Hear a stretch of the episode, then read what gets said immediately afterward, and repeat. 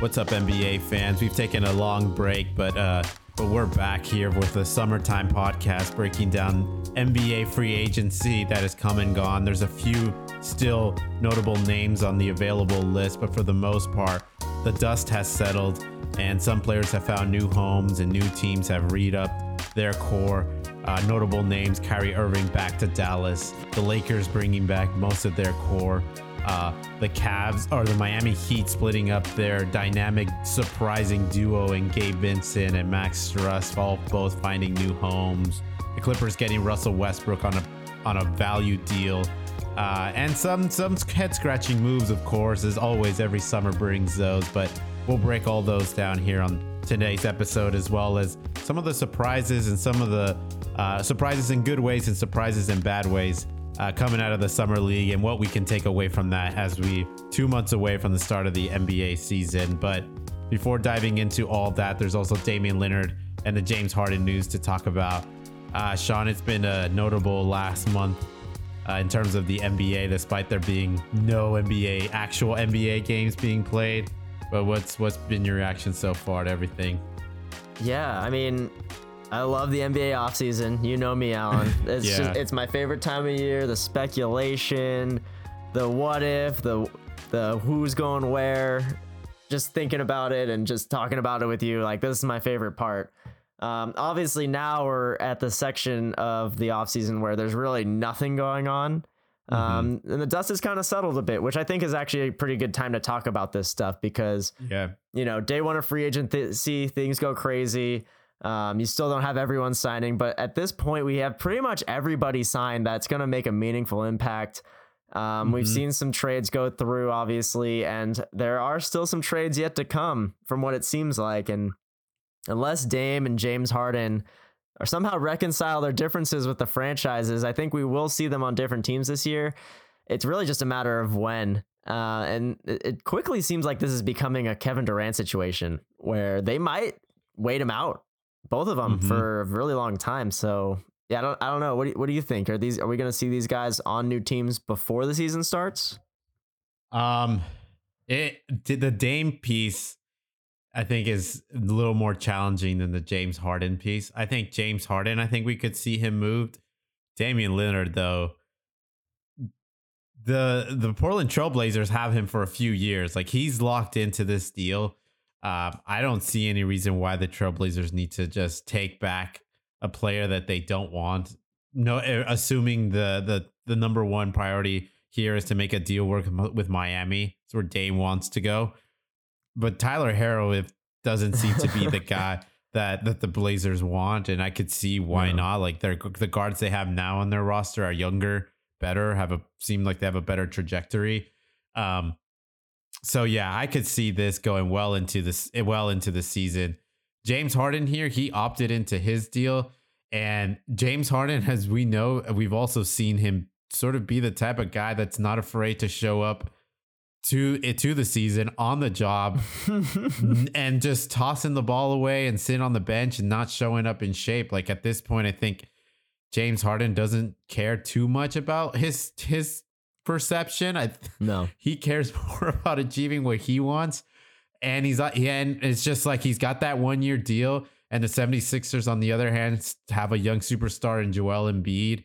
Uh, and they have a ro- an expensive roster still on their hands. So they got, I think they have more of a pressure to figure something out here. As bad as Daryl Morey may not want to do it, as he's sort of been a very respectable GM, and I don't think he he ever saw himself being in a spot like this where a superstar was just basically going to just handicap his team heading into another very important season for the 76ers. Yeah, and and what makes the James Harden stuff crazy is that he only had one full season with them. Mhm. So it's like what what has transpired behind the scenes that we aren't seeing that is making him make this hasty decision to get out of there already and not even give this thing a chance? Is it was it Doc Rivers? It doesn't seem like it because they fired him and he's gone. um, is it not making it past the Celtics? Maybe. That just seems hard to believe, though. I mean, and Harden seemed like he was the reason that they didn't make it anyway because he had so many flopped games in that series. So I don't really know, Yeah. man. I don't really know what what's up with Harden. Maybe he's just he's given up on getting championships and he just wants to go to LA and party. Um, and that's the reason he wants to go to the Clippers and just so they can be in Los Angeles. I don't. I honestly have no idea like what his his narrative or what his reasoning is anymore. Yeah, the the narrative I think that most are suspecting is it has something to do with money. It always has to do with money. Uh, James Harden, I think, uh, sort of, I think he felt like maybe Daryl Morey promised him that, you know, if he played out this year, didn't agree to an extension this summer, last summer, uh, and you know would have allowed them to bring in more, would have allowed them to bring in more pieces, and at the end of this season, he would have been given a larger extension. Uh, and I don't think that's materializing, and that's why he's he feels like he's been forced to opt into his current deal. Uh, Yeah. I, that's my suspicion here is That that, I don't think I don't think he's getting the deal that he thought he was going to get from the 76ers. And as a result, he'd rather opt in and just get traded to maybe a team where he could A win more games or or B get the get the get the bag that he wants, at least his final one that he feels he probably is going to get. Or maybe a combination of both, although I don't know. I don't really see how the Clippers are going to be able to give him the money that he wants but they'll definitely be a good team with him there. I'm not sure if they're Yeah. actually a championship contender, uh, but it was, it's definitely an interesting. It, it'll be an, a very interesting roster uh, if he does get moved to the Clippers. Yeah, no, definitely be really fun to to re pair up Westbrook and Harden. That that would be really cool. I mean, is that the third time they would have paired up again? Yeah. once on OKC, once on Houston, and now with the Clippers. That would be pretty funny. Yeah, the funny thing here too is also that I mean this is not basketball, but the Clippers will have essentially an all LA native team in James Harden, Russell Russell Westbrook, uh, Kawhi Leonard didn't grow up in LA, but he grew up in uh, Southern California area. yeah. Yep, and uh, yeah, and Paul George from Palmdale. So you got an, a, four, four, and four then you got a potential. Ivica Zubac. you got a Ivica Zubac. yeah, not even US US Yeah. born, but you you got an interesting all Southern California. So I do like that that narrative of it. It was Uh, fun, but, yeah. But actual basketball, it it's such a head scratch. It'd be such a head scratching roster. I I really Mhm. hesitate to say that that they actually move into like a tier one team. I I still see them as like a tier two, tier three, even with James Harden on that roster, just because the health questions, the fit question of Westbrook, and and also all four of those guys are are are another year older uh, Yeah. from our from already being like well into their thirties at this point. Yeah. Have you had any chance to listen to Paul George's new podcast? Podcast Yes. P, I think he calls Podcast it. B. I have listened Yeah. to some episodes. I, I don't know if I've heard any comments he's made on James on the James Harden situation. Not on the though. James Harden stuff, but um, and this is this is just harping on the Clippers point that you were making. He had Hmm. a message for the Clipper Nation a few months ago, like after we got eliminated by the Suns, and it was basically like defending himself and Kawhi on like Mm, you know we're giving it 100% and we're trying to get back out there and like what you see on social media like isn't isn't like what we're gonna post on there like we're not gonna post all the bad stuff because like that's just gonna make people speculate even more. And i'm just like man this isn't doing anything for clipper nation man. Like you aren't making us feel better about anything. Like uh, yeah it, it at least for me at least for me as a symbol of clipper nation it just made me feel like, well, we might as well just throw in the towel. You know, you're trying your hardest and it's still not enough, so we might as well not even like consider us championship contenders next year. yeah, It- it's rough. I mean, the NBA has become such a cyclical. Uh, has forced franchises to become so cyclical because of the tough CBA. I mean, basketball just in nature is like you draft a great player and they're great, but maybe they're just not great enough to be that number one option to lead you to a championship. And there's a lot of luck involved. And the Clippers are kind of the same as like the 76er. Well, it's similar, but it di- but they look a little different. 76ers have a young star like Joel Embiid, who's still up and coming. Uh, Yeah. Clippers had a guy, two guys that came in right in the center of their prime and now look to be on a downward trajectory uh, and have surrounded them with different versions of of solid players. Um, Yeah. You know, and uh, and and they were they had years where they looked like they were the favorite. I mean, to me, I thought they were the one of the favorites heading into the season last year. Uh, and but I don't think that anymore this year. And how you actually get better from here, it's it's tough given the CBA restrictions. It's like you either convince one of these superstars to take a huge pay cut, or you trade them away for for draft assets or younger pieces and hope that that's Yeah. enough, or you just kind of hit the blow up button, or you go for or you go for one last potential home run and this might be the this might be what the Clippers have that's left is make the move for James Harden and Mhm. and see see see if that works out for you and and maybe you stay healthy and you know I don't know Denver gets injured at some point in the playoffs the Warriors don't aren't quite as dangerous as we think they are uh LeBron slows down quite a bit and maybe the clip it, the the tides open up for the Clippers to make a run but Yeah. there's a lot that's got to work out there yeah. So between these two guys, with Dame and with Harden, do you think both of them are going to be on the teams they want to be on, or do you feel like well, only one of them is, or do you think neither's going to actually happen? I think James Harden happens. I really do think Really? James. If James Harden wants to go to the Clippers, I think Steve Ballmer will make it happen. I think Daryl Morey is going to get cornered to where he's got to make somehow make it happen. Mm, Because let's just not let's not forget this. Also, is that the Clippers are opening up a multi-billion-dollar new stadium facility Yeah, this coming right. season. If you can get James Harden on your roster and have that as your storyline heading into heading into this season, that'll be huge for Steve Ballmer. Uh, So I I just think those two guys uh, are going to fig- figure something out. Mhm. Um, but, But like, what are the Clippers giving up though in that hypothetical trade? Like, is Daryl Morey really gonna? Because we don't have draft assets. mm-mm. We we gave him all the OKC. So Yeah. you're looking at as far as salary matching, it's like you're not going to give up Paul George. You're not going to give up Kawhi. Then you're looking at like Terance Mann, Robert Covington, Marcus Morris, like Nick Batum, maybe. Like, do a- like are any of these guys even close to coming to James Harden level value? It it depends. It depends on what uh, what everybody what anybody else is offering you. Like it may just be the best relative to what you're getting, and if you're cornered enough, you might just have to say okay to that. Eh, and, Yeah. and that's the thing. That's where like I'll see we'll see the magic of Steve Ballmer, the former CEO of Yeah. Microsoft, work his sales his sales magic. Yeah, if, there, I mean, if there's something there. We we saw it with Bradley Beal. I mean, the Suns were able to just Yeah. give him a bunch of second round picks. I think we still have second round picks, so yeah, maybe we could swing something for that. Yeah, because you got to think who is there another team here that would make an offer for James Harden? Like, I think the teams that have Mm. like the the valuable assets, right? Like OKC, uh, Indiana. I mean, the Brooklyn Nets, I guess, could could theoretically be The in here, but they, they're definitely out of it. The Spurs will not do that. Uh, I don't- I don't think Miami wants James Harden.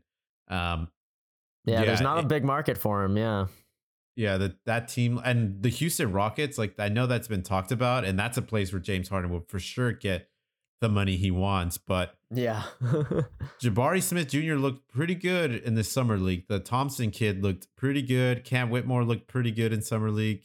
yeah. Tari Eason. Tari Eason. I, I'm not. I'm not in a rush to get this guy if I'm if I'm the Rockets. Yeah, I mean they have a lot of good young pieces, so maybe bringing in James Harden is he's not exactly that veteran leadership you you're uh, you expect from a guy like his caliber. He's just gonna show him how to use the strip club.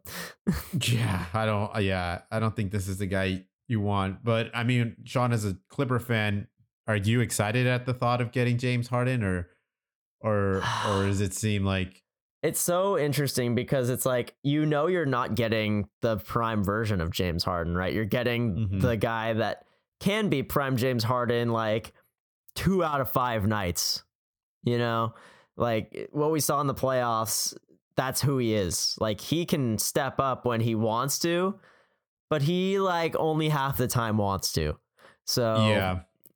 in a way it's exciting because yeah obviously this is like a hall of fame player um it- yeah i guess i guess i i would do it just because what the Clippers would give up for James Harden is really nothing. Like yep. these players are decent. Like Terance Mann's a decent player. Nick Batum's a decent player. Uh, I would love if we got rid of Marcus Morris. So sign me up for that, hundred percent. Um, so because we're not giving up that much in a theoretical trade, I would just say, yeah, go for it. Yeah. And here's something that James Harden just posted on Instagram story. Been comfortable for so long. It's time to get uncomfortable. Huge black screen in the back. What does that That's mean? That's it. No idea what that means. but, you know. who's uncomfortable? Is he uncomfortable? Are the Sixers uncomfortable? if Uh, my my gut feeling yeah, my gut feeling here is that he's basically saying that he's ready to play play the hard game of Wow. sitting out games, you know, coming into training camp out of shape. Like he's ready to do what we've already seen him do once before. What the hell? okay. Uh, well, all right. I I do love me a good cryptic social media message. Those are always fun. yeah. So there, but bef- you know, before you know, talking more about Dame and Portland because I feel like that's also a situation Mhm. in of its own. Uh, what what do you think this would mean for Joel Embiid and the 76ers if you trade away James Harden and all you get is a combination of Marcus players. Morris, Terance Mann, and some some draft picks? I think it. I think that that signals the end of Philadelphia Joel Embiid. Honestly, like this guy wants a championship more than anything, and unless Tyrese Maxey becomes an All NBA player, which you know maybe he has the ability to. I, I personally don't think he'll ever become that. Yeah, He's good, but he'll never become that. I, there's no one else to really help out Embiid on this roster. So, you know, they give it a shot this year. And then they're, they're going to have to make some big moves to keep Embiid happy next year if they don't succeed this year. Um, it's going to be very dicey. Like I, I've seen, like everyone's predicting, like Doncic and Embiid are going to try to team up somewhere. Um, that's been thrown out there before. Um, so I don't know. It's it's going to get very dramatic, uh, very quickly if we see this uh, Sixers roster start to deteriorate a bit. Yeah, Joel Embiid, 28 years old, and he is still locked in until 2026 under his current deal, uh, which he just signed not not not that long ago, uh, 2021. So he is there in Philadelphia for now. But in terms of like going back to that point of like the NBA has sort of become a cyclical, uh, uh like for like your run to a championship it, you know, I don't think teams are going to be able to keep their roster, their, those cores together for like a whole decade. I feel like we used to see, uh, except for the Warriors somehow have been able to figure it out. But even then, they've had that. They had that real deep um, low point, and this might be it for the 76ers. Like they had a good run for for five, Yeah. six years where they had a core that looked like it was always ready to compete. But that time might be running out for itself. Like you it's can't even so call hard. it a good run though. They never Yeah. made the conference finals. They're And they're in the exact same boat as the Clippers. Both Mhm. teams have just they've tooled their roster to where it should be a championship contender, and they can't even make it out of their own conference. Yeah. Yep. And then it's so tough that once you've committed to some of these pieces, it's so tough to layer on anything that's going to be a game changer. It's just Mhm. different faces, but the same core. Uh, and the 76ers, of course, that core being Joel Embiid. I mean, they've managed Yeah. to swap out this core quite a bit. Ben Simmons, Jimmy Yeah. Butler, Jimmy Tobias Butler. Harris, uh, like, and now James Harden, and none of those pieces have worked. A lot of those pieces are gone. You know, and I Mhm. feel bad for calling out Tobias Harris because I feel like the man has played basketball to his ab- best of his ability. It's just, Yeah. you know, his contract is just so outrageous, but It's it is really what it is. expensive, but yeah, one of the best three and D players in the league, obviously. But Yeah. is that worth the forty million dollars at this point? No, but Yeah. that's. I mean, uh, yeah, there are worse contracts in the league right now. That's I think for sure. so. Yeah, and then to Tyrese Maxey point again, like I agree with you. I think he will get better the next few years, but I don't think he'll ever eclipse and be an All NBA guy. No, Uh, be the second piece to a co- to a team that makes it all the way to the conference finals. Like I don't think his ceiling is like It's what not we that saw. high. Well, yeah, like what we just saw Jamal Murray do in that run, uh, for the Nuggets to win that I, championship. I would even say his ceiling his ceiling is not even Jamal Murray. It's it's below that for sure. Just Yeah. where Jamal Murray is right now. Like I know he's never made an All Star, but if you just look, if you look at that, you're like, oh, Jamal Murray's never made an All Star game. He can't be that good. It's like, no, Oh. dude. Like this, yeah. this guy is a superstar Mm-hmm. for real. Tyrese Maxey, man, it's so. It, I know he's young. It's just so hard for me to picture him improving that much. May, maybe he will, but yeah, I don't know. Yeah. Not- my gut's telling me no.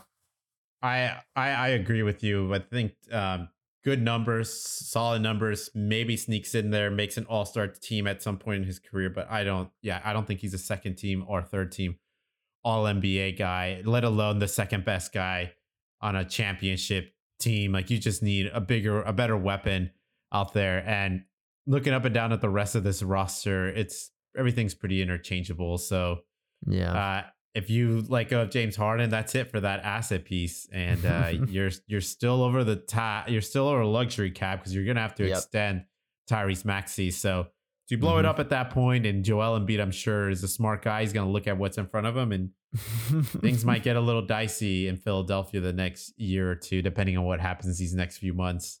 yeah, gonna be very interesting to watch. hmm Um, so going to Damian Lillard, uh, he wants to go to Miami. Sean, if you're if you're the Trailblazers, are you doing it? Are you rewarding the loyalty? Are you thinking future tense here? Um, if I was them, I wouldn't do it. I- Yeah. I wouldn't. I, I I think that yeah, loyalty is great, but what is that loyalty worth if you're just gonna stab your your friend in the back years later? You know, Yeah, it's like they have done moves every single season to try to improve the roster. We talk about it every offseason. It's like, oh, the Blazers signed this guy. Oh, the Blazers signed this guy. Like they're pretty good. Like this should help them improve. Um, obviously, they've never been able to pair him with another all star player, but Mhm. they've been able to surround him like a pretty good amount of talent. And obviously, I I think I think what was really the the last uh, the last straw for Lillard was that they sat him out at the end of last season, yeah, and I think that rubbed him the wrong way, and he doesn't want to play for a franchise like that, and I totally respect that. But at the same time, it's like I'm not I'm not tanking the future of this franchise to just let you do what you want. Like that's not Mhm. that doesn't make sense to me. There's never been a trade like that where like just because a guy wants to leave and he's been a good player for you for a decade, that doesn't mean he just leaves for nothing. Like he's in the middle of his contract, you know? Like you're you're a contracted player. You signed up for this, so we're to make sure we get our value.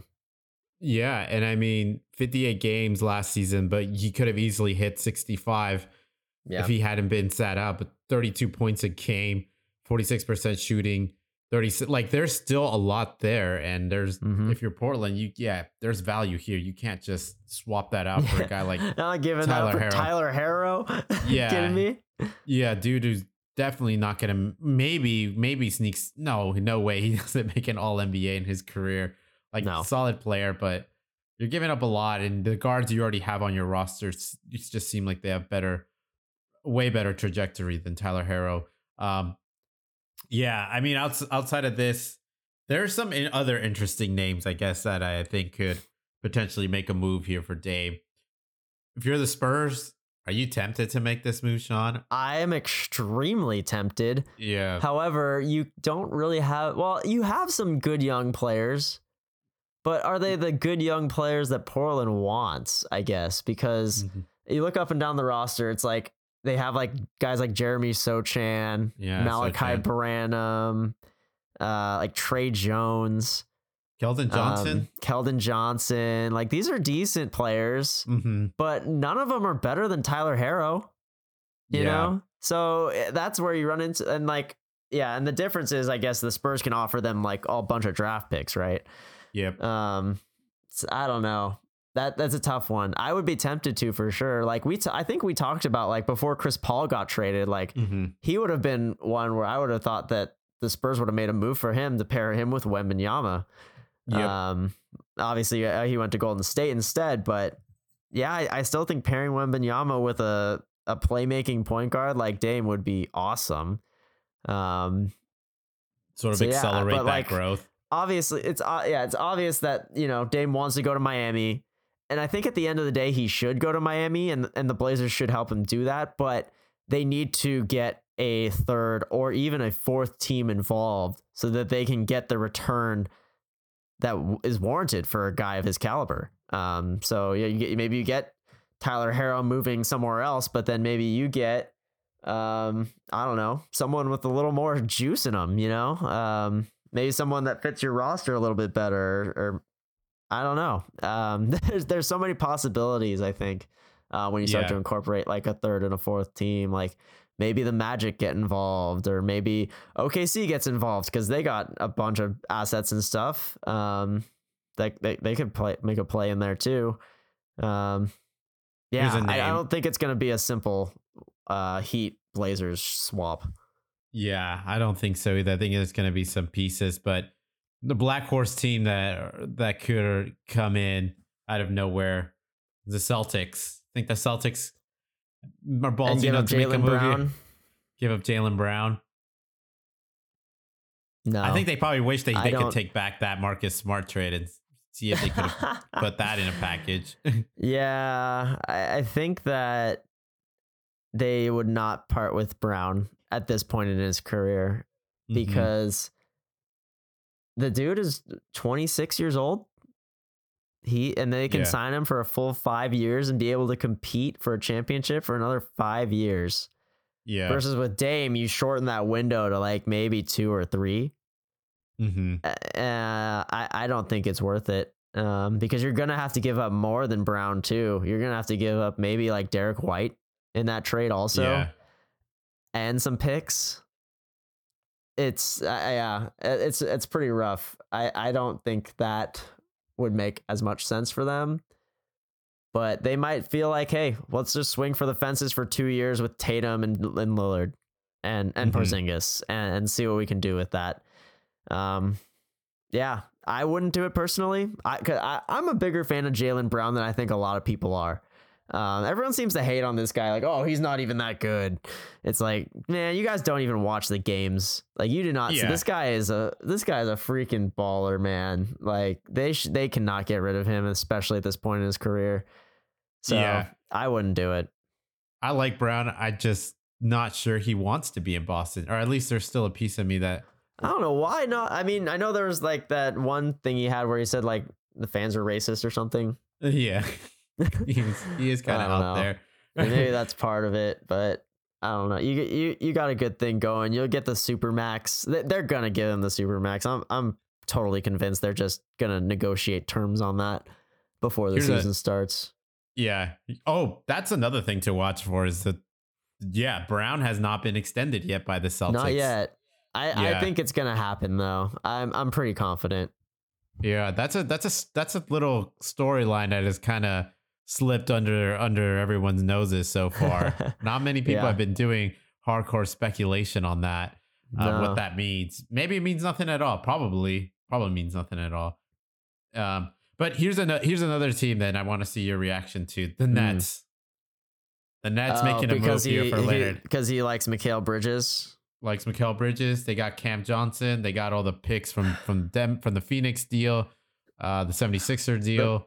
The problem with that for the Nets, and this is for the Nets act, like the Blazers, totally. Like you get Cam Johnson back, you get picks back, you, maybe you get something else back in return. I don't even know who else is on the roster. Dorian Yeah. Finney-Smith, some some BS. Um, that's actually a pretty decent package. Like Cam Johnson has the potential to be a very good three and D player. yeah, Um, but if I'm the Nets, you're and you're so Dame is a win now player, and the Nets are not a win now team with just him and Bridges. yeah, Like what? It's like him, Bridges, Claxton. That's your Mhm. best three players. That's not a championship team. No way. Simmons. Oh, that's the reaction you're looking for. Yeah. But what if what if you can No, get what if you can get the stop. Blazers to take Simmons instead of Cam Johnson? Oh, if you can get him to take Simmons, oh, well, 100%. Are you kidding me? If you could offload Ben Simmons for Lillard, dude. Oh my gosh, that would Does be that highway happen? robbery. Is- the, the NBA world would go up in arms, dude. There'd be riots in the streets if that happened. Because essentially, with the Simmons money, you just need Simmons and maybe like a Dorian Finney-Smith Yeah. or some Oh, other player, yeah, and, the, no. and the numbers work. Don't yeah, don't even yeah, don't even question it for a second. Don't even like maybe they accidentally even said his name. Like doesn't matter. Make it put it in paper right away. That is that would be absurd. Is is there a world you think where the Blazers accept taking Ben Simmons? No. No, not even with the It's draft like- picks. The, o- the only way is if you accidentally press accept on on the window that pops up on your screen. you know. No. No way, dude. No way, no how. They will not take Ben Simmons. Yeah, The guy That- is he is washed. He is completely washed. He's never going to be the same player again. yeah. There's no hope for you. You you've let that ship sail. Yep, there's no hope. I'm out of curiosity. he's had he's had so much time to rehab and recover. This has been like three years, man. It's been like Yeah. three years since that incident. It, it's not getting any better. So yeah, uh, it's unfortunate, but I, I think he's done. It's it's like it's like Lonzo Ball, but like I feel more bad for Lonzo Ball than Ben Simmons. Yeah, Ben Simmons hasn't ever hasn't hasn't complete hasn't played more than 60 games since 2018-19 when he averaged Yeah. 17 points. But that Yep. was wow, 56% shooting. Dude I- was- yeah, I would I would love to eat my words, man. I really would. Like it's not like I'm rooting against him. I just Yeah. I just have no faith. And I, I hope I'm wrong. I hope he just like somehow is fully healthy when the season starts and is able to play like 70 games and like get back to his old averages. I just yeah, it just seems like a too much of a miracle scenario. Yeah. So Ben Simmons is still due 37 million this year, 40 million next year, and then he'll finally hit free agency. So maybe that's uh, mean just a tiny, a tiny bullet point for the Blazers that they kind of get an expiring deal in return uh, for Damian Lillard. But uh, yeah, what what what's your No. thought? Who who get who gets traded first, Dame or Harden? You know, you know me. I said, I said um, I think I think Dame goes well into the season. Harden gets traded before the season starts. Okay. You- Yeah, after talking through it, yeah, I think so. I think I, I think Harden will, will get traded first for Mhm. sure. Yeah. It's in- yeah.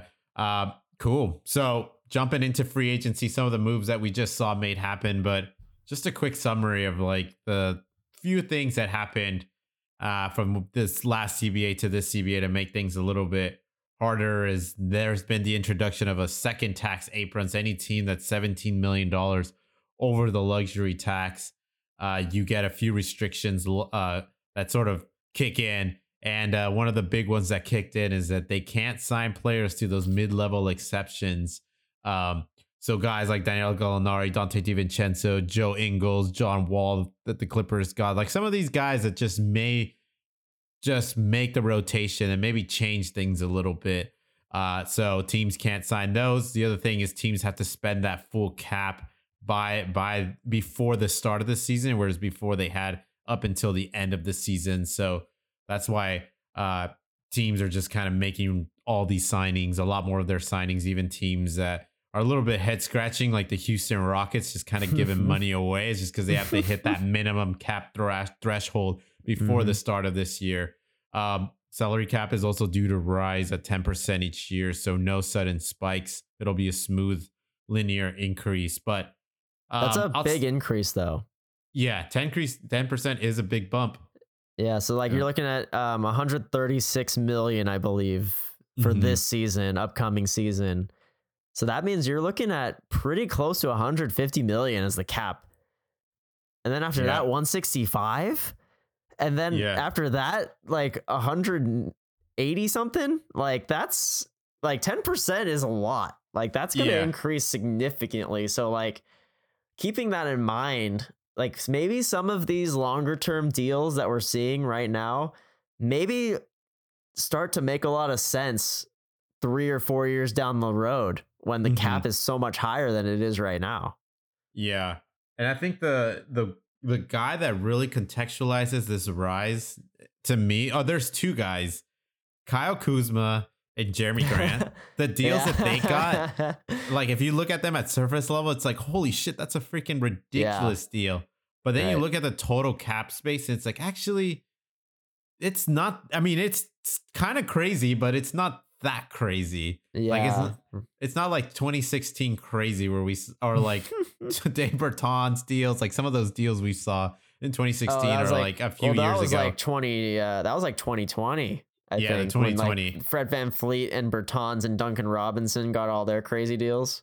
yeah, but then there was like in 2016 when the cap jumped up by like over, I think it Oh, was like yeah. 20 ish percent. Like Evan Turner got like a ridiculous deal. Wasn't that the infamous uh, Luol Deng Timofey Mozgov year Exactly. for the Lakers? Yep. Yeah, where you had these really Yeah. average players taking up, you know, 15% of the cap space. Like just oh ins- man. That was a legendary deals. offseason, man. Everyone was speculating, what are the Lakers? Lakers got so much cap space. What are they going to do with it? Oh, two dudes. and it Oh, was man. only just I think a year ago, maybe two years ago, when the Lakers finally stopped paying, and still Luol Deng was off their cap space. Finally, like, yeah. Which is Wow, so amazing. ridiculous. Yeah, but anyways, uh, jumping into free agency right away, the best moves of free agency. Uh, Austin Reaves, four years, My fifty-six gosh. million dollars. Um, Reaves getting paid, and this is a guy that went undrafted, while a lot of his draftees, you know, draft class mates are still in the rookie deal, while he has just cashed in and for, on a year Yeah. per year basis, he's essentially getting paid just as much as Cade Cunningham, who was the number one pick that year. Yeah, and outperforming Cade Cunningham too. Yeah, outperforming Cade Cunningham. And yeah, I mean, you said he got paid, but I, this is actually quite a mm. value for the Lakers No. because, I mean, there was speculation that he was going to make a hundred million dollars potentially. And there was like, you know, people were going to offer that. Like, we thought the Rockets or the Spurs or the Jazz, like, someone was going to offer, but the Lakers, I, I guess, in a very savvy move, basically played a little poker with the rest of the teams and call they're like hey call our bluff. We're gonna match whatever value amount you want to give to austin reaves. We're gonna match it. And if you do give him an offer we're not gonna match his offer until the very last day we have to which means that your cap space is going to get held up in austin Mhm. reaves during this whole time when you could be signing other players um, so you'll lose out on everyone else, and then you'll lose out on Austin Reaves. Um, so they they played that card, and we'll never know if they were bluffing or not. Like if someone offered him four years eighty or four years hundred, God forbid, we don't know if the Lakers would have matched. I, it would have been very interesting, but they their bluff worked, and they got Austin Reaves on a crazy good deal. Yeah, that was the second piece of that is that given, you know, Austin Reaves' background, it looks like a great, tremendous deal for him. But looking at what he did in the playoffs this year, like the Lakers had no choice but to give him almost any Yeah. dollar that he wanted. because if we didn't get Austin Reaves back, there was no replacing that that asset. No. Like no over the cap, no other player on the market. There's nothing to trade to get a guy like Austin Reaves back in return. Um, so yeah, we needed to give every dollar we could, and there's no way the Laker fan base would would have forgiven Rob Pelinka for letting another one of their awesome Yeah. white basketball players to just walk out the door. yeah, dude, Pelinka barely survived letting Alex Caruso go. There's no, there would be, there'd be people endangering his life if he let Austin Reaves go. Yeah, and you have to trust yeah. trust what you've produced. Like we let Alex Caruso work walk, but guess what? He's actually a good player. He made All NBA defense. Mhm. Like Yeah, he was worth the every dollar. it was a, it was a big mistake for sure. yeah, Um, yeah, but Austin Reaves comes back, and now he's making almost just as much money as the number one pick in the class that he it's came such in with. man. It's such an amazing story, man. Like th- Mhm. this guy who no one even cared about during the draft, obviously, but then even after the draft and for most of his rookie year, it's like, oh yeah, this guy's only getting playing playing time because the Lakers' depth is terrible. Like Mhm. you come into this season like there's no way they're gonna keep playing Austin Reaves, right? And yeah, sure enough, he becomes this like the I don't know, the darling of everyone's eyes in, in the NBA analyzing world. Everyone loves Austin Reaves. He's like the quintessential player. You know, it's He- it's kind of insane. He's the man. 17 points He's a game, man. 44% three shooting from three. I know. 46 during the playoffs, during and going Yeah. all the way to the conference finals. He Yeah, can create his own shot. He he's a solid defender, not a great defender, but like solid.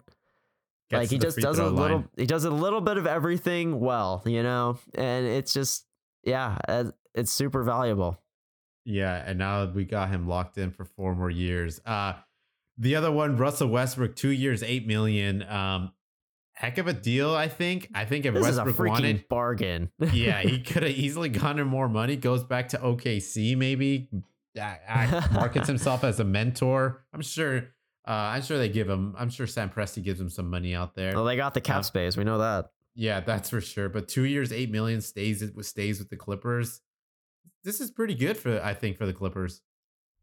Oh it's amazing are you kidding like Mhm. he almost was able to get a win on the phoenix suns by himself Yeah, You know, like the he showed flashes of his former self. It seemed like he was just playing really loose. Like the Clippers were able to unlock that part of him that the Lakers never were. hmm And I just feel like he he, he fits really well with the roster we have right now. And you know, maybe James Harden enters the picture, but he's played with James Harden before, so he knows that song and dance. So I mean, for four million, that's like literally nothing. Like let, let's be real, like four million dollars is essentially for free in this Yeah. in today's NBA. So we're we getting Russell Westbrook for free? That is a super good deal. I'm not. He doesn't have to be in his prime for that to be an amazing deal. Yeah, it's it's crazy that the the Clippers could make a trade and have two former MVPs on their roster, a former Finals MVP. Yeah, I mean, Paul George has made All Star teams and All NBA teams, and of Yeah. course has made it to the conference finals a handful of times. So that's a hell of a starting five. But just and we still so won't make it out of the second round. Yeah.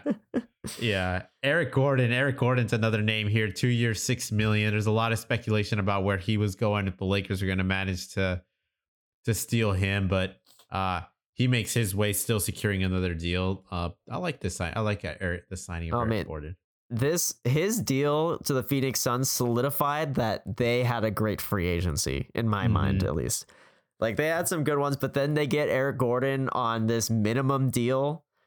That is a huge deal. I mean, the guy can still ball. I mean, he didn't do anything spectacular last year. I mean, either on Houston or with the Clippers, but he he can still shoot. He he's a savvy defender, um, and he, he's just a smart player you know, and he just he fits really well with the Suns roster too. You know, everyone they're all veterans. They're all trying to to win now, and Eric Gordon's been all the way to the conference finals before, so he has that experience, and so it's a great signing for them. They they needed depth, and this was a huge depth piece. Yeah, Eric Gordon, 34% shooting in the playoffs last year, 40% from the field. So it'd be good for for a Phoenix Suns team that looked really thin. Uh, even last year, some of the names Mhm. they were throwing out there in the playoffs. I mean, that ultimately is what bit them in the butt in, the, Jock in the. Nugget series. Jock Landale. Uh, so getting some better pieces to round out their roster is good for sure. So I think that is a good point here to sort of talk about the Suns. Like, you like? Do you like this team, Sean? Are you are you thinking they they found themselves into tier one territory, or are they still uh, chasing the, the Denver Nuggets, or are they or were were the adversary adversary? Yeah, I mean, we can talk about them a little right now. They they do make an appearance in in a section later in the in the Um, podcast, but as far as their whole roster goes, I mean, I've honestly been bought in on this working for them since they signed Bradley Beal. Like, I, I I just think with that much firepower, there's just no way they don't at least make the conference finals. I'll still make it a challenge against the Nuggets, but I mean, they they got some solid guys. I mean, we talk about Eric Gordon, um, Yuta Watanabe, um, the guy from the Nets that they signed. th- He is a lights out three point shooter, and he's a very solid defender, and he's got great size. So that that's another wing you can throw in there at the three position alongside Booker, Beal, and Durant and Ayton. He might even get some starting minutes. Honestly, um, I think they'd be smart to. Um, you got Bol Bol, which you know he's not the best player, but he's got size and he has a lot of offensive utility. Um, so I Uh-huh. think he he could work around really well. We'll see. Maybe maybe he doesn't really get that much playing time, but like he's an option. Um, Drew Eubanks, you know, had some good moments for Portland. Keita Bates Diop's had some good moments for the Spurs. They're all just like, you know, you're below average NBA players, but they don't need anything more than that. So Mhm. yeah, I'm a I'm a huge fan of these of these signings. Yeah, this is this is I had I had a lot of doubts of like what this team was going to start looking like, but they've rounded out some good pieces. I think as long as they got health, they should make a good run for it. Um, another move here is the Pelicans extending Herbert Jones four years, fifty four million. Another guy uh, drafted late in the late in the first round, but got his extension here, and now he's he gets to stay with the Pelicans. A solid defender, solid offensive player. So I like Herb Jones. I, I think this is a good move for the Pelicans to keep him. Oh, 100%. I mean, he's such a he's such a glue piece, you know? Like Mhm. he just fits a lot of roles. He'll he'll do whatever you need him to do and you know, this 4 years 54 million like we're talking about earlier with the CBA increases in the cap space, like that deal's going to look like nothing in Mhm. like the third and fourth year. It's going to be such a bargain for such a good player. yeah. So here's my favorite part: worst moves of free agency. this is some of the ones that some real game changers. In ter- Oh, yeah. I mean, some of these are so bad that they can set franchises back. Like I alluded to the Evan Turner deal earlier. Like Oh yeah. in 2016, Portland just gave out money to Evan Turner, Nurkic, Mhm. Uh, I mean, CJ McCollum, I think, played into his contract, but that Evan Turner deal, that Nurkic deal they gave out in 2016 really set that core back for years. Like it was so hard for them to improve their roster. Uh, Mhm. I maybe some of these could be that, but Fred VanVleet, three years, 130 million dollars. I guess Oh. the years aren't that long, but There's the winner right there. yeah, it's very possible that in two years, like Fred VanVleet plays only like less, like 50 games, and you're spending all this money to have this dude just sit on the bench while you have a young team who's ready Yeah. to just break the ceiling and get themselves into the playoffs. Uh, Mhm. I mean, it could also work out for them in a great way where he accelerates the growth on some of these guys, but No. it's tough that this much money went out to to VanVleet. Great player, great shooter, but I mean, he he's not he doesn't have young legs and he had a he's had his his injury issues in the past as well. You say great player. I don't agree with that. I don't think He's Fred Van solid. Fleet's He's a- still pretty no. solid. Okay, solid is different than great. Okay. He he's He he's is good. not great. He's good. He is self-proclaimed great. He is not even good. I'm sorry. He is short. 20 points a game. 20 He's- points a game. He's a great shooter. Good He's shooter. not a great shooter. He's not a great shooter. Do you know Yeah, what his field a- goal percentage was yeah, last he season? had a rough one. He had a rough one last year. That is true. Yep. yeah, you are right. And you think that's gonna get any better when he's has the green light to do whatever the hell he wants on this young team with no direction? I can't believe I'm defending him. I I no, because I agree this is a bad deal. It's terrible. It's it's it is the worst deal of the entire offseason. Everyone else on this list included. He is not worth he's worth half of this. I would say he is worth half of this. Like he shot 18 times a game on average last year and he averaged 39.3% from the field.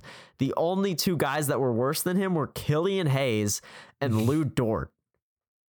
Killian Hayes was pretty had a was pretty bad. Yeah. Yeah, he's like known as like a terrible shooter. And Fred Van Mhm. Fleet is supposed to be a good shooter, but has been an awful shooter. I don't see how that improves on this Rockets team. They they don't have a great offensive system. They don't have veteran personnel to back up his game. I, I just it doesn't make any sense. It's like, well, we have all this cap space. Uh, I guess Fred VanVleet uh, scored the most points out of everyone available last year, so we'll just give him max money.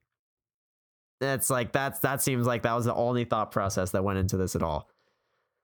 Yeah, Fred VanVleet now joins a list of the highest paid per year players in the Mhm. NBA. Only players paid more than Fred VanVleet are Steph Curry, Dame, and Luka and Trae Young by just a hair. Uh, Those are the i- only ones. Yep. After that, it's it's it's it's Fred VanVleet right there at 40 at 40.8 or whatever he's going to get paid this first year with this uh with this new deal. Good lord. yeah, Steph Curry's at 51, Dame's at 45 and Luka's at like 40 point. There's gotta 40 be like, what's LeBron? No, LeBron's got to make. But this oh, no, I'm sorry, this is point guards. This is just point Oh, guards. just Oh, okay. point guard. Okay. Yeah, I thought I said that. I must have not said that. Oh, sorry. No. So okay. Yeah. So he's the fourth highest point guard. or fifth? fourth, fifth, just because Trae and Luke are oh, Okay. They're they're getting paid the same per year. Yeah. So This- fifth. He, yeah. He he is not. I, I wouldn't even put him in the top five point guards. You know. No, no way. No way. Yeah. You got no. Ja, Fox, Yep. Ja. Fox. Yep. Shai, Darius Garland, Yep. Jrue Holiday. The list is long. The Yeah. list is long. I I would argue that Fred VanVleet is like the 15th best point guard in the league. Is he better than Kyle Lowry? Would you put him higher than Kyle Lowry? Yeah, he's better than Kyle Lowry just because he's old now. Um, yeah. But yeah, I I don't know, man. I'd rather have Tyrese Maxey than Fred VanVleet. Oh, yeah, hundred percent. Yeah, hundred Yeah. percent. Uh, It's Well- it's it's just ridiculous, man. Like I don't I don't understand why this guy got so much hype. He's not that good. I don't know. Hell of a salesman, I guess. Best agent in the business. Uh, yeah. but on the same roster, Dillon Uh-huh. Brooks getting four years, eight. Like this is another deal that Oh contextualizes the rise in the cap space. Like it's twenty million per yeah, d- 20 year. million won't be that much It's later. not that big of a hit, but if you you heard like Dwyane Wade and LeBron were getting paid twenty million a year when they were on the Miami Heat, like just to yeah. for reference of like how much these NBA salaries have just ballooned up. that is wild. But yeah, But for being a guy, regardless, yeah. yeah. Go go ahead. I know you got thoughts on Dillon Brooks. uh, he should not have any NBA contract worth more than the minimum, in my opinion. He's a terrible player. I'm sorry. like he's not good. Like He made all, we- we all talked about- NBA all NBA defense. All is staged. the only the only player on the roster that shot worse than Dillon Brooks did last year was Fred VanVleet. Dillon Brooks shot 39.6% from the field last year, and he shot like, God, I don't know, like 13 times a game. On a roster Mhm. that had John Morant, Desmond Bane, and Jaren Jackson Jr., Dillon Brooks is chucking up 13 shots a game. It made no sense at all. The it- that's the biggest problem. Is like I wouldn't have a problem with Dillon Brooks if he realized that he had no offensive game in the NBA. yeah. Like if he realized like, oh yeah, like I'm a good defender, I will stick to that. Totally great. But the fact that he thinks that he's good at offense makes him such an awful player because you know he's just gonna screw up so many offensive possessions for you. He's gonna chuck up so many terrible shots. He's gonna turn the ball over, and he's gonna lose you games that way. Like you you might not see it in the box score because like oh like he had like 17 points that's pretty good and you mm-hmm. don't and then you don't realize that he shot like five for 17 on the game Yeah. It's interesting. Yeah, yeah. 13.6 field goal attempts last year. Basically averaged their third highest field goal attempts on the Memphis Grizzlies last year behind only Ja and Desmond Bane. As crazy as that sounds. Shot the ball more than Jaren Jackson. so bad dude it's so bad it's like he if he shot the ball six or seven times a game he would be such a better player i'd actually pay him 20 million i would pay him 20 million a year if he promised me he would only shoot six or seven times a game because Yeah. he would actually help the team a lot more that way it's gonna be a hell of a heck of a locker room dynamic here with Fred VanVleet, you know, 30, 31.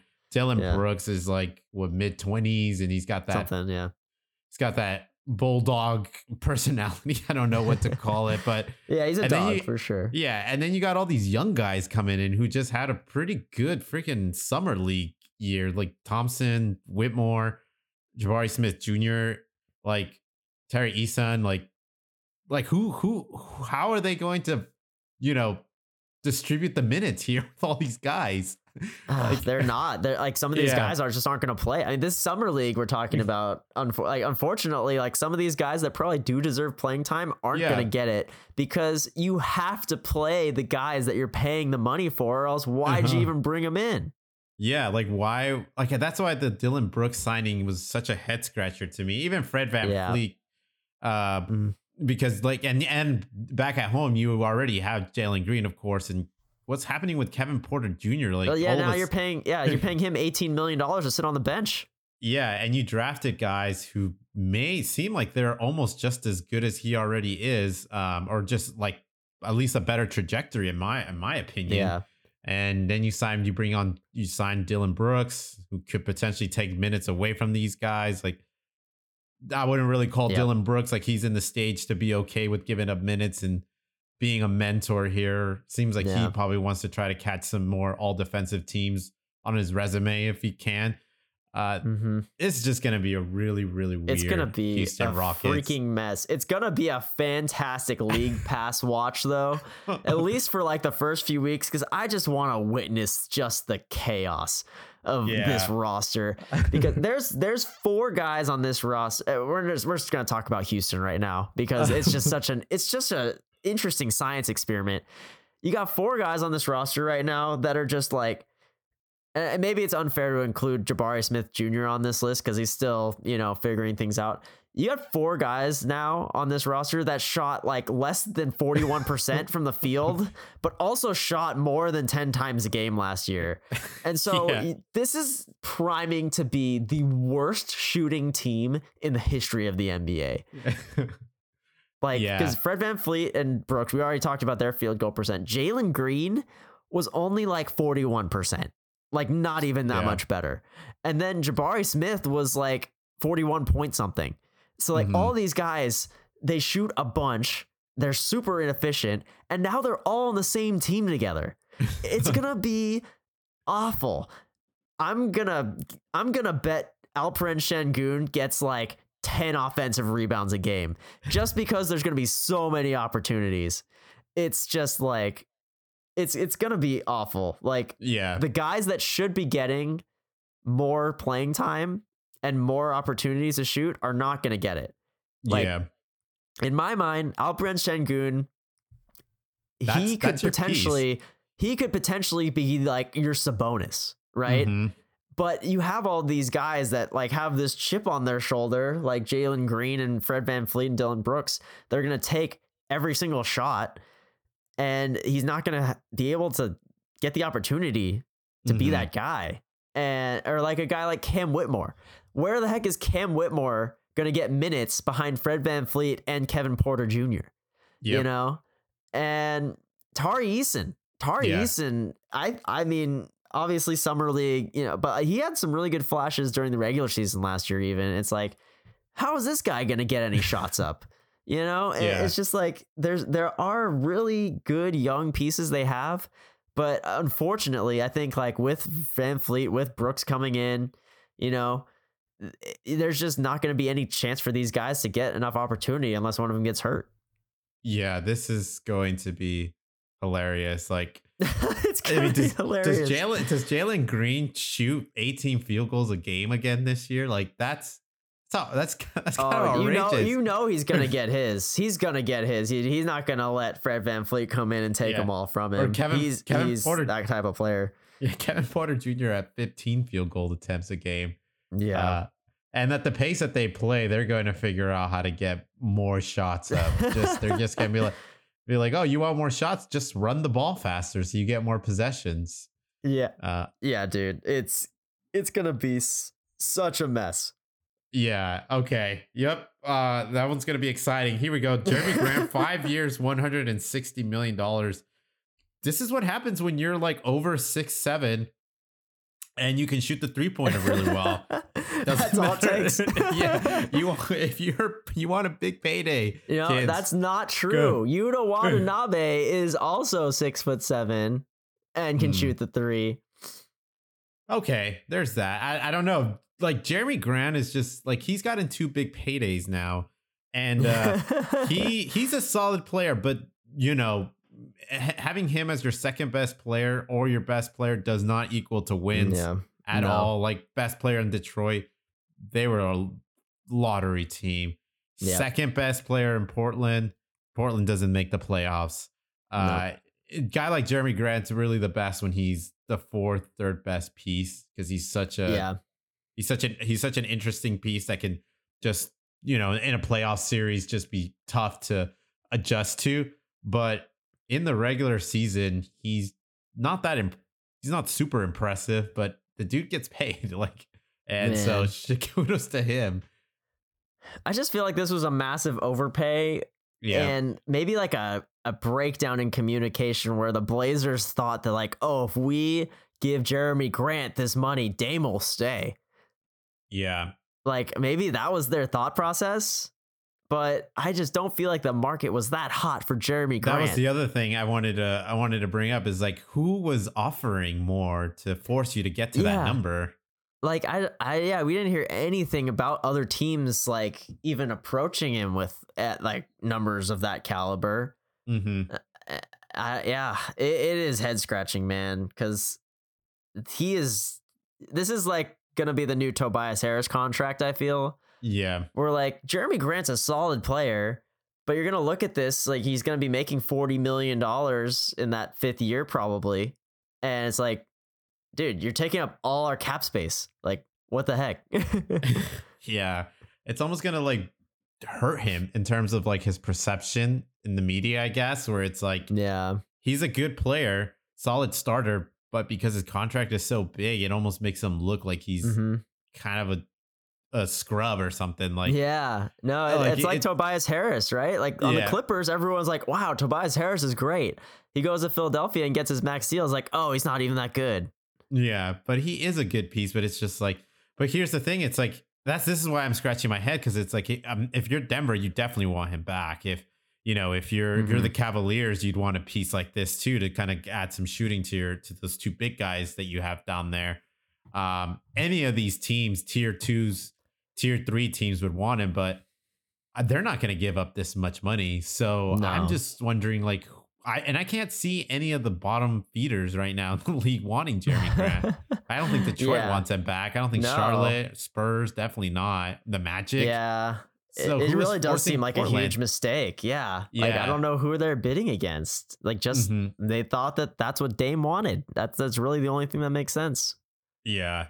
Um, yeah, I don't, I don't this, is- this is going to be an interesting to see how it plays out. But Kyrie Irving, three years, 126 million after all the commotion. And mm, I don't even know if this was Kyrie's team, Lakers, LeBron, or Dallas making all these weird maneuvers within social media. After all that hype, it's Kyrie Irving going back to Dallas. And it's what we always thought was going to be just the new constraint, the constraints of the CBAs just made things so difficult for the Lakers to Mhm. execute anything that would get them Kyrie. And frankly, who knows if they Rob really wanted him at and at the end of the day.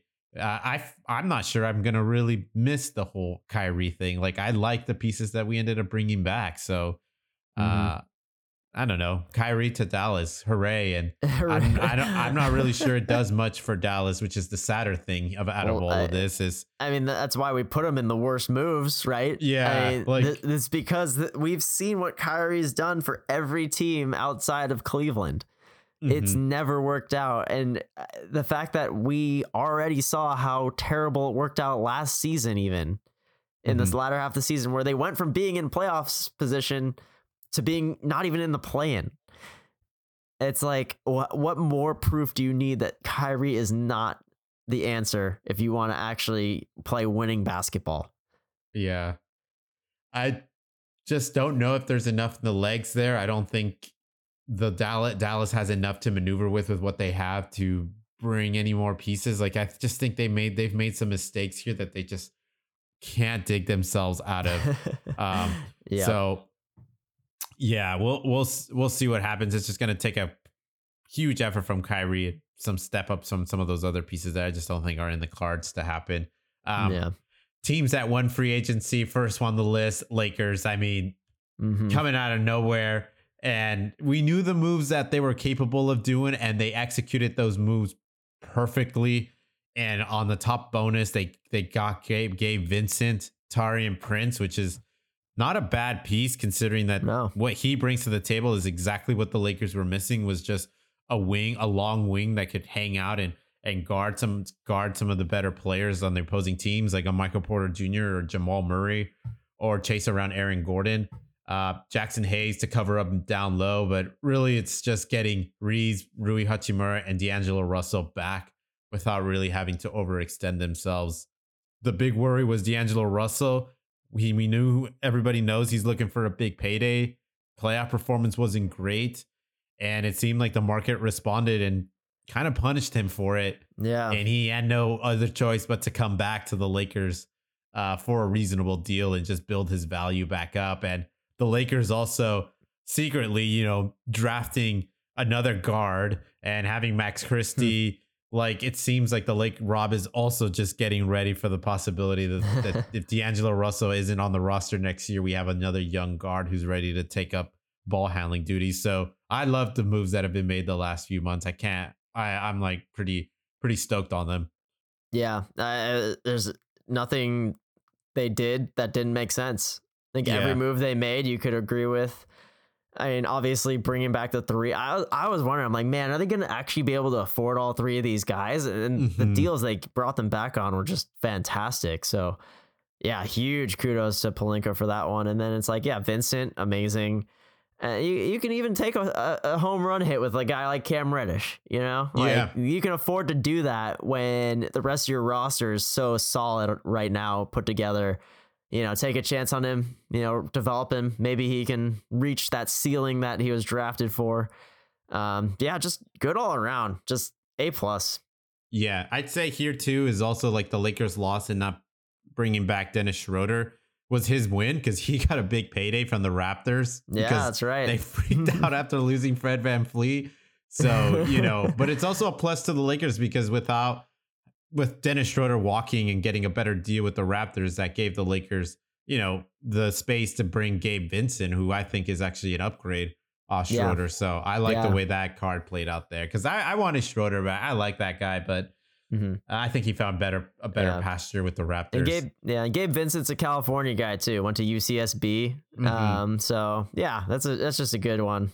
Yeah, I like Gabe Vincent. And uh, his partner in crime, Max Strus, going to the Cavs, another team who did well in free agency, getting Max Strus, Gorgie, Georges Niang, uh, bringing in uh, Evan Mobley's brother here, uh, and Isaiah Mobley and Emoni Bates. Um, good all around moves for this team. Yeah, and they re-signed Caris LeVert too, so he's Mhm. back as that six man role for them. And yeah, they needed more shooting, uh, like you mentioned earlier. So they get both a guard that can shoot really well and a big that can shoot really well. So Mhm. I think really shored up some of their weaknesses um, that were kind of exposed pretty heavily in that Knicks series in the in the playoffs. So they'll come back and they'll be they'll be even stronger, man, and get another year of development out of Mobley and Garland. It's yeah, I'm excited. I want to see them roll out a little Mobley twins action there. You Mhm. know, get get some Mobley brother uh, uh, sets there on defense. That could be pretty fun. Yeah, I'm sure they feel the pressure because there's a lot of hype on this team, from myself included. I thought they were for sure a second round team to just lose in the first round like that. That was pretty surprising. So, see what happens. Uh, the Suns, we talked about them, full re- re- retool um, of all these guys Eric Gordon, uh, Bobo, Drew Eubanks, uh, Bates, D- whatever this dude's Bates. Uh, I mean, we talked, we chatted about them Yeah. already. The Bucks uh, re-signed their most important players, Khris Middleton, Brook Lopez. For a while there, it looked like they might lose Brook Lopez. It took some time for that news to hit, but they managed to bring him back. Khris Middleton is back. Um, I was wondering whether they were going to figure out how to get creative here and make make some moves, but they stayed in the safe territory by bringing back their dudes. So, um, yeah, I don't know. It's uh, I, I was hoping for something bigger Yeah. from them. What do you no, think? I mean, no, this is how you keep Giannis around, man. Mm. You, you got to just give him his boys, you know, the guys he rided, rided or died with for that championship they won. Mhm. So I, I think that there's full belief that this team can still get it done with this core of of these two guys and and and Antetokounmpo and Holiday. Um, So you just got to run it back. I mean, it's just Yeah. a little bit of unfortunate stuff last year. Middleton wasn't fully healthy. Um, Mhm. Giannis got hurt during the Heat series. That could have turned the tide. So you, you got to believe that this is still a championship roster. Yeah, the Middleton contract just scares me. 33 games from Middleton last year uh, and Yeah. huge drops in his numbers. Obviously, like a lot due to to injuries there. He came back in the playoffs and played well, but you know, obviously they still lost that series. So Brook Yeah. Lopez also getting up there in age, Middleton at 31. So that contract scares me a bit, but we'll see. You know, you got to swing for the fences when you got a guy like Giannis on your on your Mhm. roster. Um, Exactly. Yep. Clippers getting Russell Westbrook, Mason Plumlee back for cheap price. Clippers are coming back and they might have James Harden too. So not not bad, not a bad one. Yeah, not not anything too splashy, but you know they didn't have much to work with being in that second apron. So the fact you're able to bring these guys back on minimums is is a win because they could have gotten more money elsewhere. Yeah. Teams that lost, biggest losers here. We talked about the Rockets, the two worst Oh, yeah. contracts of free agency. Fred Van Fleet, Dillon Brooks, bunch of redundancies between these guys, their draft picks, and the existing dudes on the roster. Sengun may be the only sane piece that makes sense on this team next Yeah. year we're watching oh, them play. and uh, I forgot to men- like who where does Amen Thompson get any playing time amongst all Oh, these yes. guys? Yep. This is this guy was he looked awesome in summer league. Uh, He Mhm. got hurt obviously, but like you can see this dude knows how to play basketball. He's super smart. He's a good shooter. He can play make, and he's gonna get no playing time because Dillon Brooks is gonna eat up all the minutes and he's gonna eat up all the shots. Yeah. And he, yeah, I like that kid. I liked what I saw in summer. They I, got like, I great love that Rockets team. They got great Yep. pieces. I'm just afraid it's not gonna work out. hmm The Bulls, the Chicago Bulls, man. I always forget that this team is still in the league because as sad as it is, Not Michael Vucevic- Jordan's Bulls. Yeah, Vucevic, Coby White. Uh, this is such. I just didn't really understand them bringing back Vucevic. Like, it just you've seen the cap to your roster. The Lonzo Ball news is unfortunate. I would say let's just have a just just tank this year and ride what we got and bring up Zach LaVine's trade value and see what you can get for him and Demar. But to bring back the same core, for Same mo- exact team. yeah, to get the same result like this just doesn't make any sense. Coby White, I don't I don't know if I was ever sold on this guy being a piece No. being a key piece on any for any team and but the Chicago Bulls decided to give him another extension and at this point Cam Thompson has now outplayed him his former teammates in in in the professional league so uh yeah big loss not not a good showing I think here from the Chicago just- Bulls front office Yeah. It's just no direction, right? Like they're Mhm. not going towards contention and they're not going towards a rebuild. Yeah. Yeah, and you bring back the same team and you're gonna get the same result you got Yeah, last year. you, like, yeah, you get what did they get like uh like ninth or tenth last year. Mm-hmm. It's like Yeah. yeah, that's so bad. Yeah, you, you got to move on from LaVine. LaVine is your key to a rebuild, and so you got to find a good trade partner. Yeah, and no re- don't resign Vucevic. I can't believe this guy keeps getting paid. like he's just one of those guys that looks good, Man, but for whatever reason he just can't win. that Um, trade looks so bad now. Mhm. With the mag, like the Magic, totally fleeced them on this trade. Because I mean, I would you rather have Wendell Carter Jr. or Vucevic right now? I'd rather have Carter Jr. Way rather. and that's only that part of the trade. They gave up Mhm. like two draft picks and like another piece, I think. Yeah, it just looks worse and worse every year. Yeah, Mavs, Kyrie Irving, and overpaying for Grant Williams. Um, so, do you think Grant Williams is a good player? I don't know. It's hard. I've heard so many. I've now listened to several podcasts of people debating this, whether or not he's a good player. Um, I mean, he got cooked still. Like in the playoffs, he just Yeah, puts, he looks efforts, but he still gets cooked. Like people still score on him.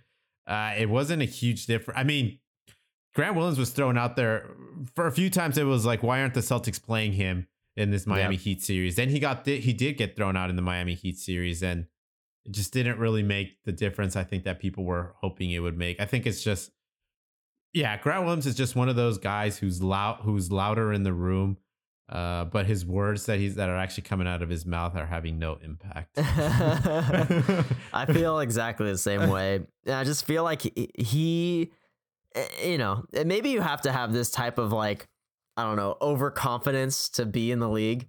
But he just seems like he thinks he's so much better than he actually uh, performs. Mm-hmm. And It's just, it, yeah, it kind of rubs me the wrong way. And it's never made me really think he's a very good player. But Yeah. you know that they're gonna roll him out there. He's gonna get all the opportunity. They're gonna throw him right into that Dorian Finney-Smith role that, that they had before that trade. So he's But gonna I- get the opportunity. Yeah, I just he, but he's not as good as Dorian Finney-Smith. Nope. Um, no, yeah. Um, other teams, Spurs and Magic, nothing with their cap space, but that How do may you be do okay. nothing? How is that okay? Because you have because you just drafted Wembanyama, you, you know, and the Magic have Banchero. Like, that- yeah. So you, got have two- these. Why aren't you adding anything to this? You have cap space. I don't know. They're playing the patient game, They paid Joe. Ingles. They paid Joe Ingles like two years, twenty something million dollars. That's like all the Magic did. Yeah, Like, I- Joe What are Ingles, they? Mm. dude, still stays in the league. He's still yeah, man, hanging in tough. But yeah, it's just that uh, the Magic one pisses me off more than the Spurs one because like they actually were putting something pretty good together at the end Mhm. of last year. Like Markelle Fultz is like really starting to become a good player. Ben Carroll looks great. Carter Jr. looks great. Franz Wagner looks great. They Mhm. even had Jonathan Isaac back from injury. And it's like, dude, you have cap space. Like you could make the playoffs next year if you get like one more good piece. yeah, But nothing. Yeah, they have they have not made the playoffs since 2019. I don't I can't believe this. I'm looking at this. They made the playoffs that year with a 33 and 40 record. Yeah, that, I mean the East used to be just god awful. And I I, I think I think the only guy that was good on that team was like Vucevic. Yeah, so the last time they actually won half their games was 2018, the year before Mhm. that. But yeah, God, this but franchise they has they're been so they're never that good. Yeah, like Mm. even in those Vucevic years, like they were like the eighth seed. You Yeah. know. So Last time they made it out of the first round was Dwight Howard days, 2010. Yeah. well, they made all the way to the finals. Yeah. Um, but yeah, dude, I, I'm disappointed. I, I was excited for the Magic coming into this offseason and to see them do nothing was disappointing. Yeah. This one's this one's also a head scratcher. I forgot about this signing here. Yeah. Naz Reid uh, Naz Reid. extending with the Timberwolves, and outside of that, not making any other moves. Um, what the heck is happening there? I thought the Lakers had a shot at him. I thought other teams. I mean, there was just like all these articles written about where Naz Reid could potentially land, and none of them had a shot at getting him because the Wolves gave him more money than anybody, any of the contenders could have offered up. Yeah, I think it was three years, 42 million. Mm-hmm. and you're already paying two max contracts to centers. Um, it, it signaled to people, I think, that they were willing to move off of like Karl-Anthony Towns' contract, but there is no trade market for this guy right now. No. So I think they're gonna go into this next season stuck with three centers that they're paying like over half the cap space to. And that is that is just bad management. Yeah, I, I don't know what's going on there. And you got my you got an aging point guard in Mike Conley that you traded away, you know, D'Angelo Russell for. Um, hmm yeah, I don't know. yeah, they're and they It's not good. Yeah. the Hawks doing nothing but trading away, basically giving up John Collins here. Uh, yeah. I wouldn't even call it a trade. It's more Yeah. like a donation. yeah, I just I don't understand what the Hawks are doing. There was a lot of chatter of Dejounte Murray potentially being involved in some sign and trade, but he ended up sta extending here with the Hawks, so there will be more Dejounte Murray in Atlanta. Uh, obviously, there was the Trae Young early rumors of potentially him be- ex- a trade being explored with him, but that seems to just have lost momentum. Uh, so it seems like the what the Hawks are here to stay for a while. Yeah, I mean, I thought that them moving off of John Collins would actually signal them doing other things Yeah, that they have more flexibility with now. But they they they've been silent since Mhm. sign since doing that trade and getting rid of Collins. And so it's like they're just gonna go into this season with a worse roster than last year. You know, and it's like eh, I guess that means that they're they're not thinking that they can compete this year because they didn't make any moves to get better. So maybe they're just trying to free up space for a future year. I which just just yeah. sucks. That just sucks. You know, that's that's Yeah. that you lost. Honestly, like this is a losing offseason for you if that's if that's the case. Yeah, you've done very little to build up from that conference final run from a few years ago, which kind of stinks for this fan base a bit, especially when you're Yeah. now starting to get into luxury tax territory with your roster. Um, outside of that, the best available still free agents. We still got PJ Washington out there, Christian, Christian Wood, Kelly Oubre, Justise Winslow, Will Barton. Some of these names make sense. I think John Wall, uh, Kemba Walker. That Are they done? yeah, they might be done. I mean, Kemba Ah. Walker, I think, is definitely done. John Dang. Wall, maybe. Uh, I I don't. I, Ayo Dosunmu Dosunmu is also. I'm kind of a little surprised that he's still available too. Uh, Yeah. Christian Wood and PJ Washington. Um, I think Christian Wood will eventually just go go back to Dallas or be part of some sign and trade. I think he's just a little too like to be able to hit 38% of your threes as a near seven footer. I think it's too valuable for anybody to not want on their roster. Uh, PJ Apparently, such a huge defensive liability. yeah, I guess the defensive, but to just come off the bench, like there's no Yeah. way he doesn't get a roster spot. Um, yeah, I don't know. Any surprises here from you? I mean, I think PJ Washington is the most surprising one. Like Mhm. the Hornets have been able to extend him for quite some time now, and they have the cap space to do it, and it doesn't seem like they're gonna do anything else with it. So I don't really know what what what they're waiting for. yeah, Like it doesn't seem like there's any reason to not just sign him to, you know, a, a four year 60 million, four year, 80 million dollar deal. He's a small ball center that can shoot the three, that plays gritty defense. He does a lot of good stuff. I, and I, yeah, I don't know if they're going to end up losing him or what, but like, I, yeah, I don't, I just don't know what the wait's all about. yeah. I don't. I. I mean, obviously, the league isn't rushing in either to offer him something. Maybe because they just know that it's you know that the Hornets were going to match it anyways. But then there's also the thing that the Hornets are potentially on sale right now. Like Michael Jordan Yeah. is giving away his equity in the Hornets to, to, to someone else. So maybe that's also holding things up. Uh, I don't know. It it is interesting. It's and it, very I feel bad. Feel bad for the kid. Seems like he put together a good season, solid season last year. Yeah. I think it's funny that Kelly Oubre doesn't have a deal. I don't. I, I just time in his league might be over. Yeah. I think so. Yeah, even though I think he's a talented guy, but it just seems like he was never able to piece it together. Will Barton seems like he could still help out a roster here. Uh, I think his, so. his I, yeah, I don't know what hap- like Will Barton was such a solid player in Denver. Mhm. Ever since he's left, he's just like fallen off the map. I don't really know. Maybe, maybe it's just gotten older. Maybe Yeah. that's it. But I, I always was a big fan of Will Barton's game. yeah, he went to Washington, had some weird moments there. Um, I guess he was in Toronto for a bit. Is that where he was at last year? That's what it looks like he would. I, I I only remember him being in Washington. Yeah, I don't know. I I think there's there should all there's I'm sure some team could use um his length and he's he's an okay three point shooter six six at six six Yeah. thirty eight percent three point shooter. So there's some That's moments good. there. Yeah. Um. Yeah. I feel like most everyone on this list, like I feel like Justice Winslow deserves a contract somewhere. mhm. Um, I feel like Ayo Dosunmu definitely. I feel like he's kind of in the PJ Washington boat, where it's like the Bulls just aren't ready to re-sign him for whatever reason. Yeah, but they bring Um, back Coby White. I yeah, guess Coby. Co- I'd rather have Ayo Dosunmu over Coby White, yeah, but if you're- I don't. Yeah, yeah. If you're choosing one over the other, but I, they should easily be able to bring back two. I mean, you're already spending all this money. Might as well bring back both of these guys. Um, yeah. Keep the uh, roster completely intact so you can lock in that ninth seed next year. Yeah, exactly. Maybe you beat the Miami. Maybe you're the one that wins the playing game and makes that run to the conference finals.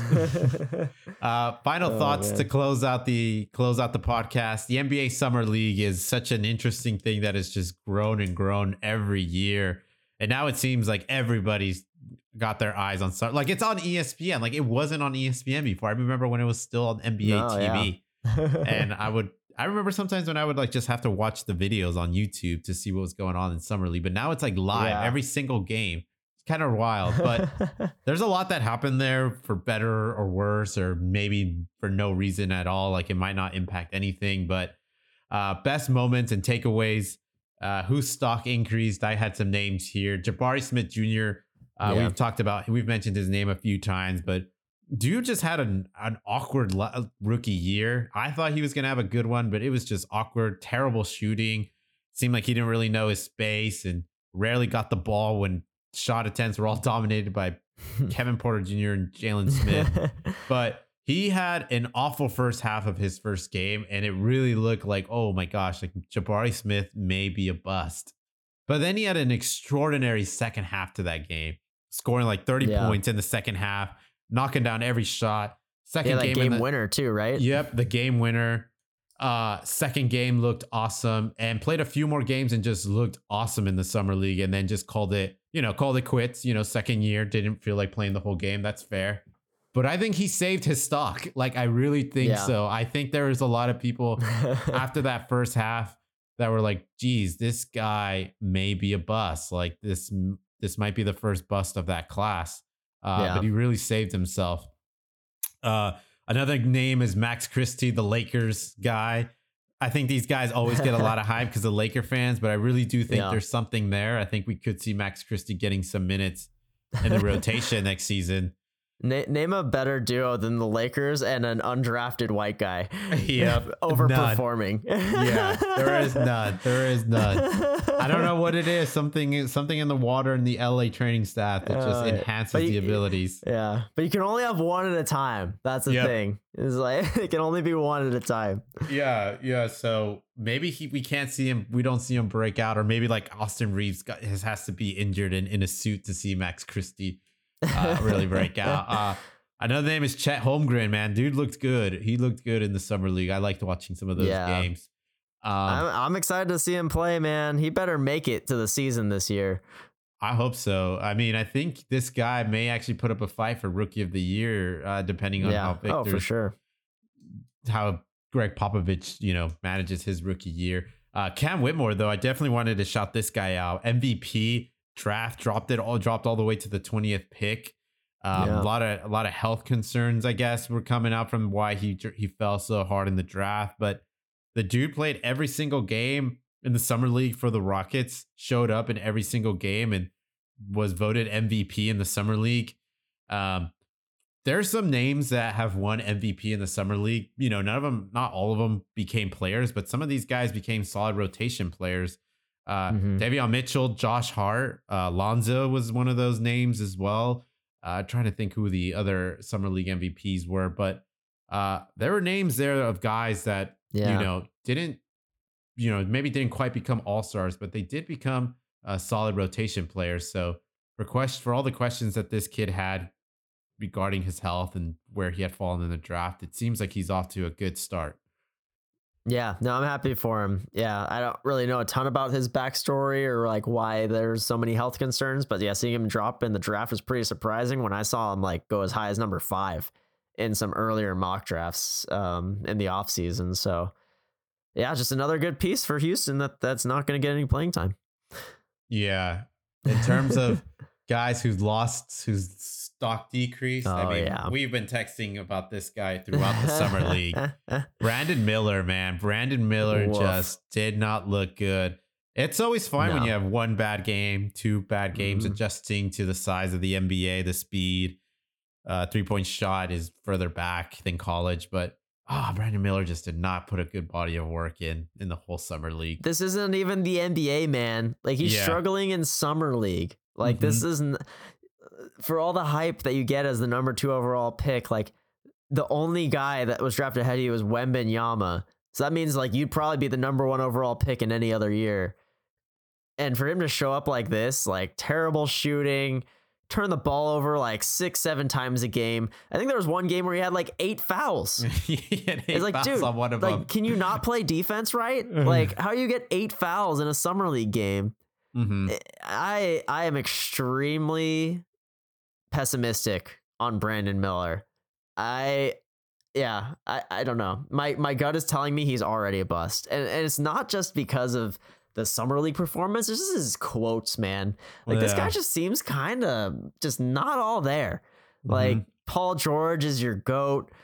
Um, I don't know. He's just saying he's just saying weird stuff like that.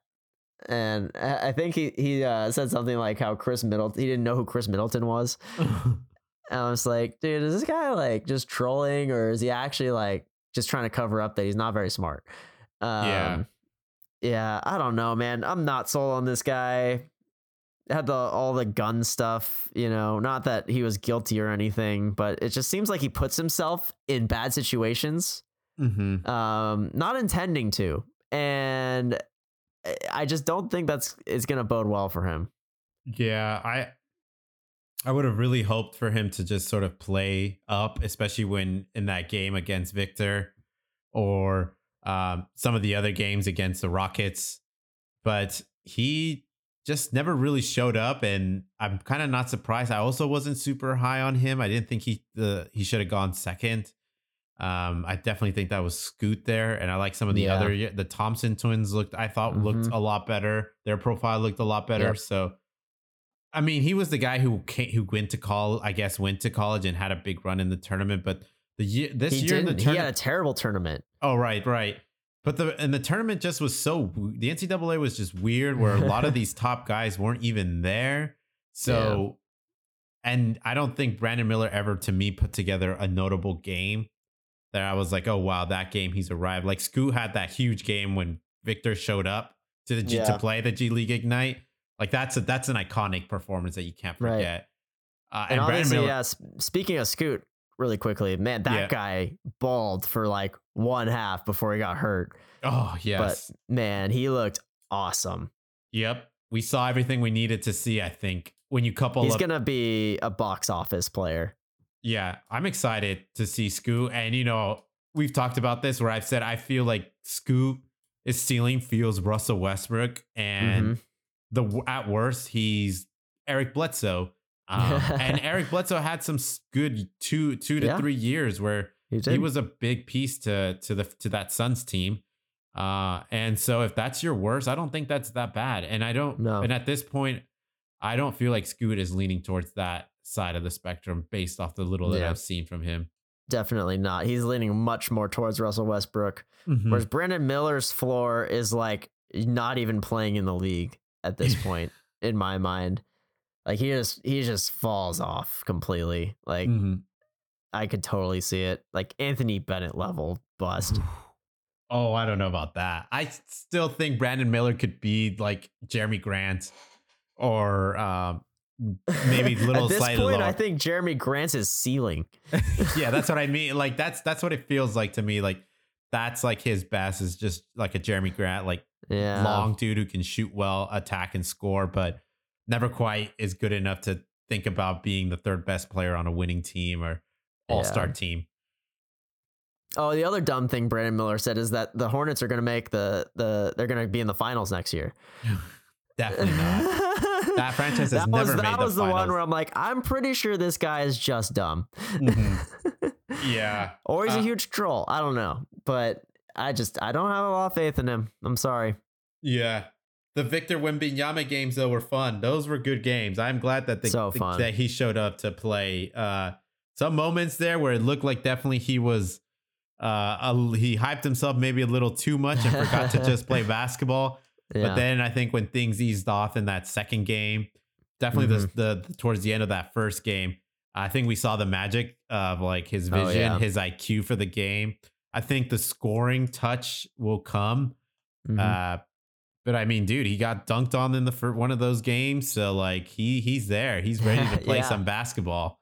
So I love it. That's a great uh, welcome to the NBA moment. I think that was Kai Jones that got him with that Yeah. poster. Um, which yeah, I mean, he's an NBA player. Like he he was playing NBA minutes last year, so that's that is an actual welcome to the NBA moment. Yeah, exactly. Uh, my other takeaway from the summer league is, you know, some of these guys showed up and looked good, but gotta get gotta be taken with a grain of salt. The top five leading scorers in Vegas, uh, for the last uh, uh, summer league were Nickeil Alexander Walker, Kevin McLean, Ke- Chris Boucher, Aaron Holiday, Lonnie Walker, Who's Kevin McLean? I don't know. I don't know. And I think that's my point is like, I think the summer league, if you can kill in the summer league, it's an indicator that you have a shot in the NBA, but it's Mm. not an indicator that you're going to be a killer in the NBA. Like it's no. it takes it takes time and I think it's just a sign, not the sign that you're going to be, you know, a, a good it's it's a sign I think that you're going to be a good player, but definitely not a sign that you're going to be a great player. And adding to that list of MVPs, I finally found the list. Here it is. Ke- Keegan Murray was the MVP last year. Davion Mitchell, Cam Thomas, Brandon Clarke, Josh Hart, Lonzo Ball, Tyus Jones, and Kyle Anderson. Again, all these names are dudes who have had uh, solid NBA careers, long ones for sure, Yeah. above the average, but definitely not dudes that are like jumping out of the page. Not not even an all star on that list too. That- Yep. that is that is very interesting. Like all these guys are like decent NBA players. exactly. Yeah. So you're almost a lock to be a decent NBA player if you win the MVP. So I guess that's where Cam Whitmore's gonna sit. Yeah. So that, so, uh, but I think it's a good sign for him so far, Yeah, considering no. getting picked at 20th. And I think he can only go up from there. Totally. Yep. And uh, that's all I got on the NBA Summer League, Sean. Whew. Yeah, there's a lot of stuff. I mean, shout out to Cleveland for winning it. Uh, I think Emoni Bates had a pretty funny like post game where he's kind of mimicking LeBron winning uh, the NBA title with the Cavs. Um, so this is them winning the summer league title, so that was kind of funny. Um, So yeah, shout out to them. They got a good young core there. Um, yeah, it, it was fun. I, I don't ever watch summer league, but I keep watching it more and more. Um, It's fun. Yeah. I think I think it's, It's fun, when you when you got when you got big names from the previous draft class, and I think this was a big draft class. It was it seemed talented, so I think this year made it more fun. And I think it's always fun when you got a player like yeah, like Victor coming in where there isn't much, Mhm. you know, history with him playing against some of the top Americans. right. Uh, so to see him fare off against these guys was pretty cool. Uh, Yeah. But but yeah, that's all we got. Thanks everybody for tuning in, and uh, we'll continue to break down everything in the NBA offseason, and uh, you know we'll start our traditional NBA play NBA season previews where we break down each division, each team, and where we think they're going, and we lock in our championship picks. Uh, I think so far neither of us have really been right with any of our championship picks. I I think don't last think year, so. yeah, I think last year I said the Clippers were going to be there and the Bucks were going to be there, and both Yeah. those teams were eliminated in the first round. yeah, that's what makes it fun, though, right? You never know what's gonna happen. Yeah. Um, yeah, we'll we'll do our best to get it right this time. Yeah, no guarantees. All right, thanks everybody. Yeah, have a good week, everyone.